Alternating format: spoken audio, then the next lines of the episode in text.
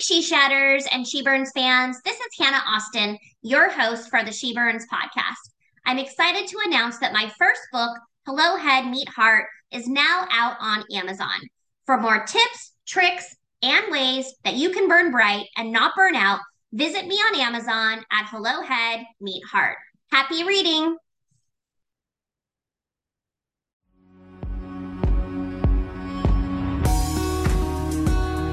Welcome to the She Burns podcast, the go to podcast for women who were born to burn bright without burning out. When you're at the top of your game, the difference between handling the heat and boiling over comes down to the right self care advice at the right time.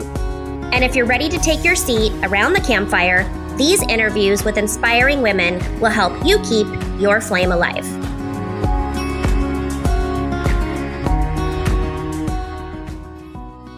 Hello, everyone. I'm Hannah Austin, and this is season three of the She Burns podcast. This season's theme is Women Game Changers. In this episode, I'm talking with Iceland Hamilton Austin. Iceland is a family nurse practitioner who specializes in pediatric and adolescent medicine. She is affectionately known as Mimi by her twin grandkids, who were the inspiration for her Mimi and Me book series. To date, Iceland has self published three books. Her latest book, Different Than Me, is a book that celebrates and embraces the love of multicultural families and their traditions and cultures. Iceland is a 16 year breast cancer thriver survivor, so she knows all too well firsthand the journey of striving to survive.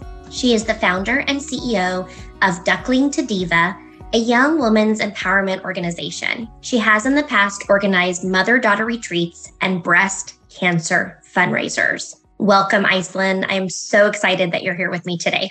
Thank you for inviting me. Why don't you start by telling me and our listeners a little bit about your story? So, my story actually started when I was in high school. I went to school to be a um, practical nurse. I got that, which was different for kids in my time because most kids didn't care about studying in school and all that jazz, as they would say. Progressing forward, I became an RN, then a nurse practitioner. Um, you know, and I thought life was great. I'm having fun. We're doing this thing. You know, you get to be 20, you have kids because that's what everybody thinks you should do. Mm-hmm. And then, you know, you just progress upon what society thinks your life should be like. Um, that came to a halt in 2006 when I got diagnosed with breast cancer, which put a different perspective on life and I've just gone through, I call it the every 10 year motivational milestone because every 10 years women look at their lives and go, what the heck am I doing? So and true. you do something different. So breast cancer was the catalyst for me for that. And I moved to South Carolina six years ago and I am turned 60 last year. So I'm looking at my life going, what the hell are you doing? okay. And then I decided to become a children's book author. So trying to balance all that stuff with grown kids and grandkids and working a full-time job. Um, and now I'm just kind of looking at my life, sort of like looking out at the ocean, like the waves are going, but where we riding mm, at this I point. That. Yeah. Tell me what made you get into writing children's books. I see some of them behind you. So yeah, I actually call it take letting my passion, my purpose take me to my passion. Mm. So I've always liked dual maternal child, which is most of what my career has been. And I just decided one day I was going to write a children's book. I wrote a book about the questions parents always ask. I'm a pediatric nurse practitioner. So when they come in from birth to five, I did that book. I never published the book. And then I just one day couldn't sleep and decided to write this Mimi and Me series because that's what my grandkids call me Mimi it was actually a goal of mine to do something I've never done. So I challenged myself, and I have a friend who's a publisher, and we did the first book together, and then I did the other two by myself. So, How did you get started doing that? So it's one thing to like have something that keeps you up in the night, and it's like I want to write a book, and you're inspired by your grandkids or the work that you're doing. But how did you go and actually take the first step? Like, what did you do? What my friend Stephanie is like my biggest cheerleader. I don't care what I do. Stephanie always thinks it's the best shit ever. She always, she, I have heard another friend that's like, I'm down for the BS, but she always. So I, t- she's a publisher, and I was like, Steph, I want to publish this book, but I don't know how to do this. And so she's like, Oh, I help you do it, and she helped me self-publish it. And so it was a fun ride, and we just we did it. And then the next two, I'm like, I'm gonna do it by myself, but she's like, I'm a phone call away, and I actually did it. So you know, it, the publishing journey, it's it's a lot, but I actually she helped me every step of the way. She held my hand the first time, and then the other two times I was like, I'm going for it. That's so exciting. Tell me what it's like. So you write it, you're hanging out with your friend. She's like, You're amazing. Let's do this together. Let's ride. You get it done and you see the final product. What is that moment like for you? Girl, it was like the best orgasm ever. Okay. To the jam. Yep. Without a man, without a man. Because well, you don't need a man if you got a book. Jeez. That's that right. So because it's one thing like for you to write that, yeah. but you know the steps you go along, you have to find an illustrator yeah. and then an editor and a formatter and all that to go with it. When I actually saw my first book in print, I was like, oh my, it was it's like a feeling. Mm. It's almost like if you have kids, you like you see a baby for the first time, like, oh my God, I created this baby. Wow. It's similar to that.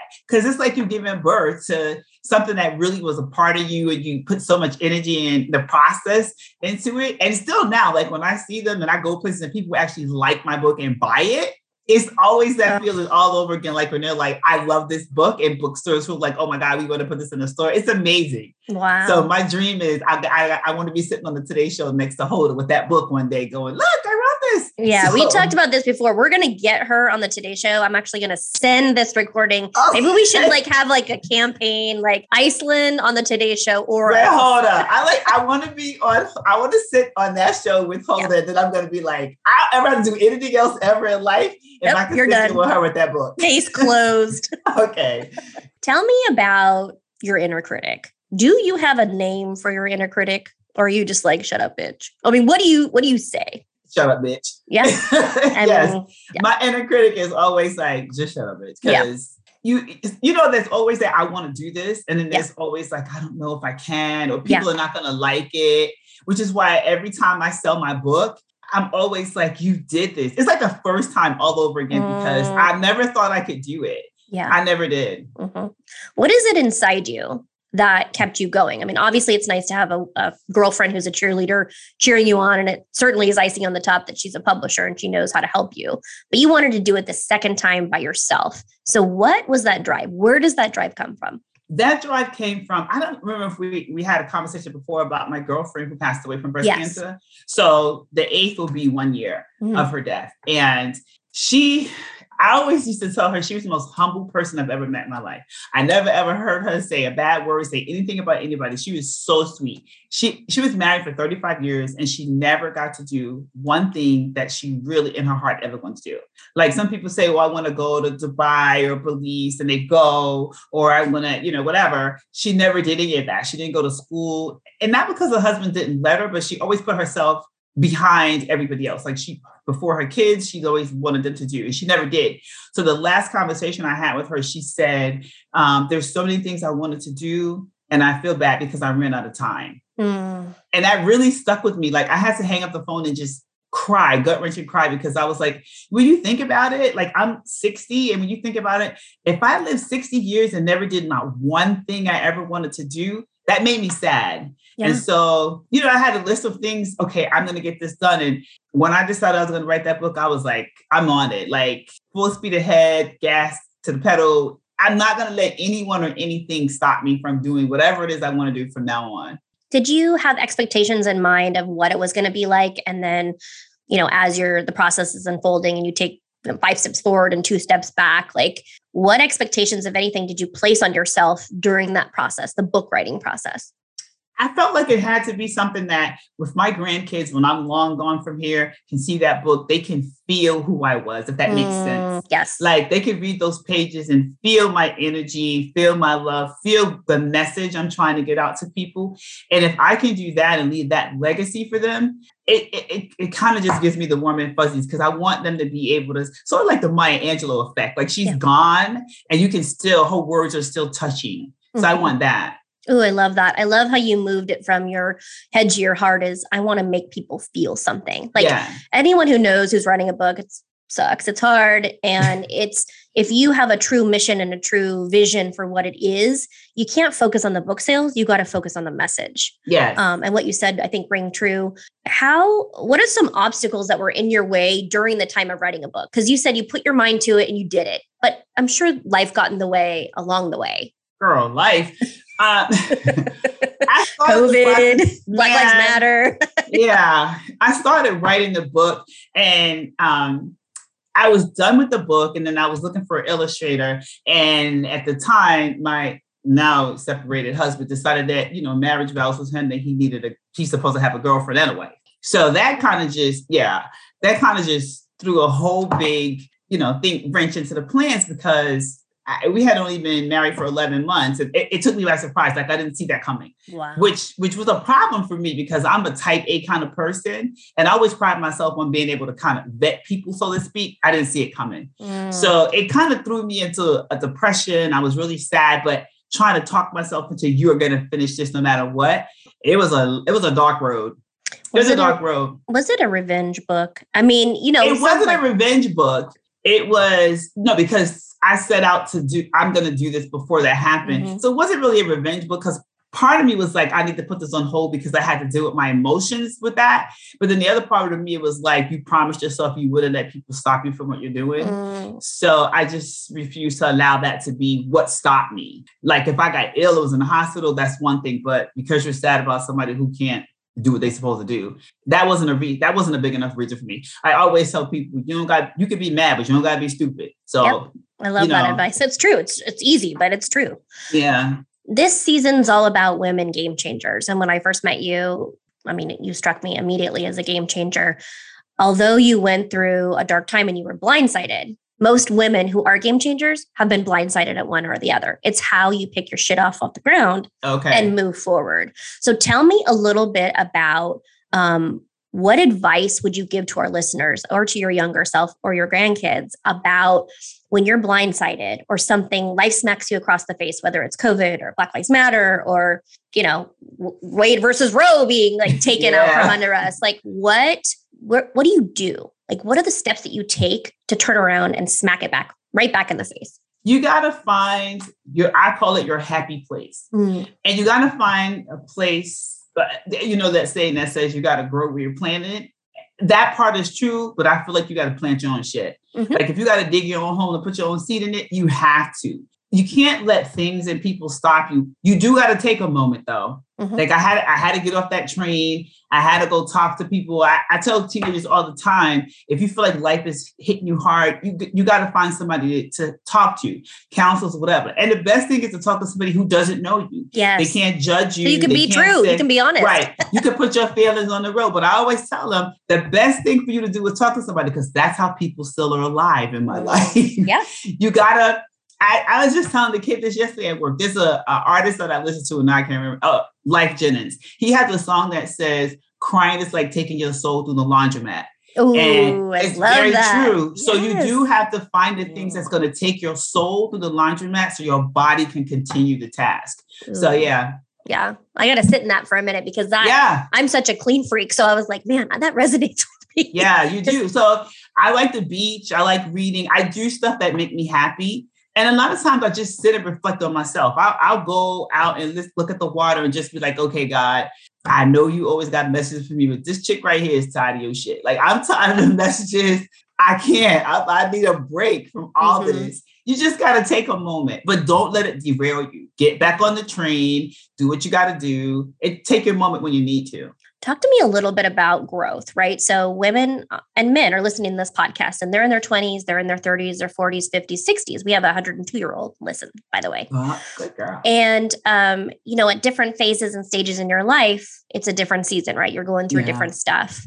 Talk to me a little bit about your your mantra when you see that like thread go through your life what has that mantra been for you what is it something that you have repeatedly said to yourself through the decades of your life i always say it doesn't matter how long it takes you to get somewhere keep going mm. you like you can't stuff happens crap happens to people every single day um, there's always a, another way to do it so you can get on american airlines you can get on jetblue all of them are going to get you to Puerto Rico if that's where you want to go. Find another route. You can. Mm. It may not be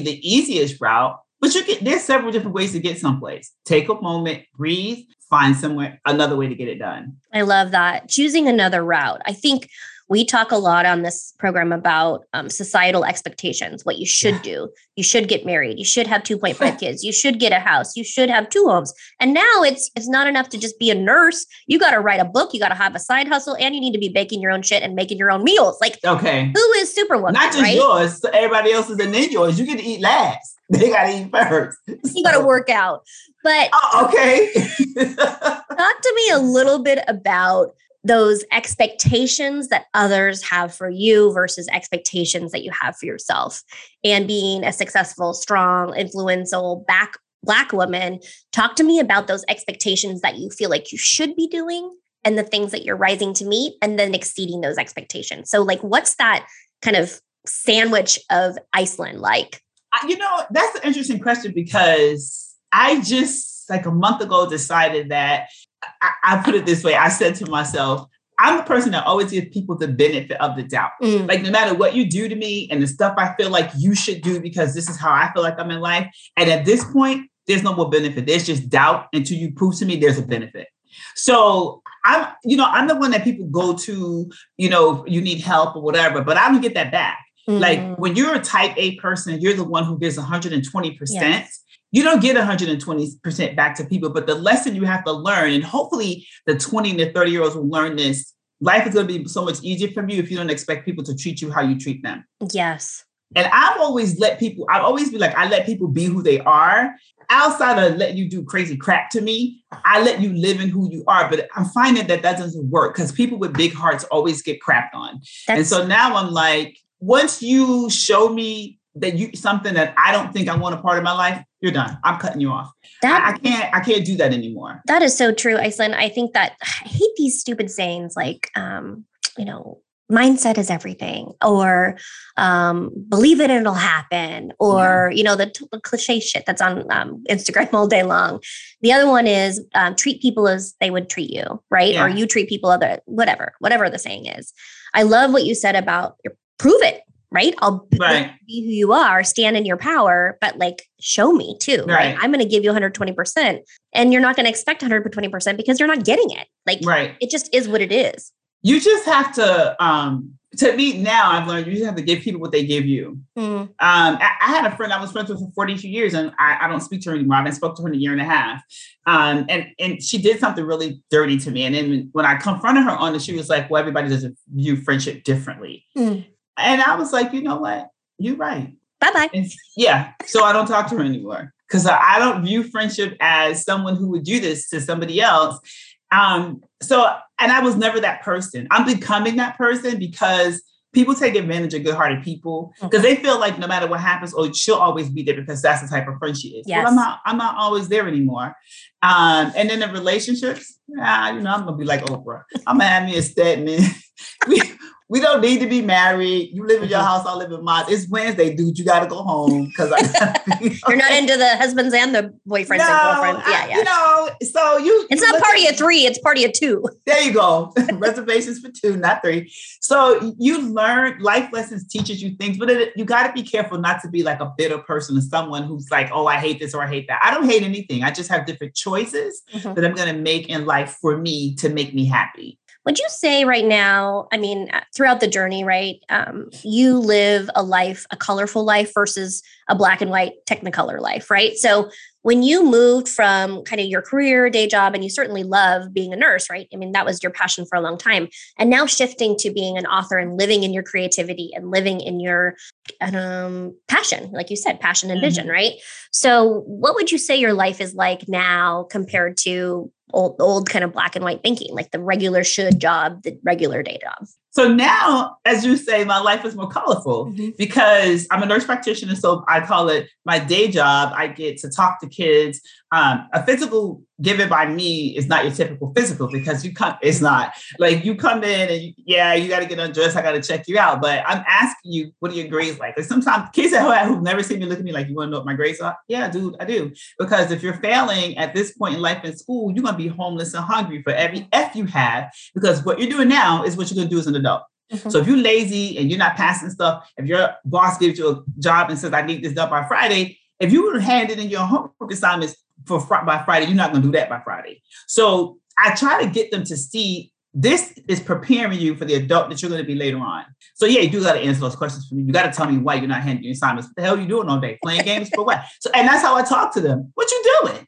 Do you have a job? It, it teaches you time management. You got to mm. you got to get your homework done because you know you got to be at work at five o'clock. So you know, I try to prepare them for that. So it's fun. Like I, I, do the the fun talks. We talk about are you having sex? How many partners do you have? You like boys or girls? And they like boys or girls. Eh, I'm living life, bro. I'm just telling you what it's like out here. you know, and then I come home and I, I have the, the other part where I write the children's books. But I get to see the kids from birth to teenage years. So that interaction with them is a lot, a lot of fun. And then outside, I do pop up events. I go to schools and I talk to kids with the books I wrote that are fun. So it's real colorful and it's fun on both aspects, although tiring sometimes. I bet. I bet that's a fun physical. They're probably like, oh man, we have to get our temperature checked and yeah. they're going to, she's going to read us the riot act. These kids are funny. And I be laughing because sometimes I come in the court and the parents are like, you know, Miss Hamilton don't play right. You better stop playing. So like, because my favorite line to them is don't play with me. I love it. Talk to me about um, one patient or one student or you know trying to be confidential of course but like that really changed your life. Ooh who really changed my life? Yeah. I mean, if you're asking them questions, you know their answers are hilarious. So is yeah. there like something that a kid oh, said to you? Yeah. Yeah. So I, I had a kid um, when I worked in Tampa. The mom had a bunch of kids. Like every year she'd have a baby. She, it was her thing to do. Yeah, she had like kids. And so she came in one day, she, you know, I was always asking questions about school. And I was like, okay, so, you know, how's school? The little boy, he was probably five or six at that time. And she said, I'm homeschooling. And he, so I said, You're homeschooling? You homeschooling all these kids? Little boy said, Yeah, my daddy said she doubles a box of rocks. He don't know why. I was like, Okay. Can we not tell what daddy says we come to the doctor? We don't keep that a secret. Oh my God. Have you thought about writing a book about a nurse or, you know, the the relationship that you've been able to have with your patients and also students. I mean, they brought so much levity into your life. I mean, that's such that's that's like a comedy book. It is, girl. I, it would be a bestseller. I can promise you that if I wrote down some of the stuff these kids said. I always joke about doing it, but not really. I think it's an idea. I think you should do it. Yeah. It needs to be a, a comedy show on TV. Totally. It's, yeah, it's a, it's a mess what's been the brightest spot for you during COVID? I always like, you know how I am. I'm super positive. Like COVID's been shitty, right? I mean, it just yeah. has. But what has been the brightest spot for you? If you could like think, gosh, that's my shining moment, or that's that touched my life, that made an impact on me this year. I think the brightest spot for me during COVID was actually being able to publish my first book during COVID. Because you, I, don't, I think if COVID wasn't around, I probably would not have gotten to do that because the pieces of the puzzle wouldn't have been in place. Yep. Like my friend Stephanie, she was doing her publishing stuff before COVID, but when COVID hit, her company became so busy that she she had like a waiting list for a year and a half out um, for children's books.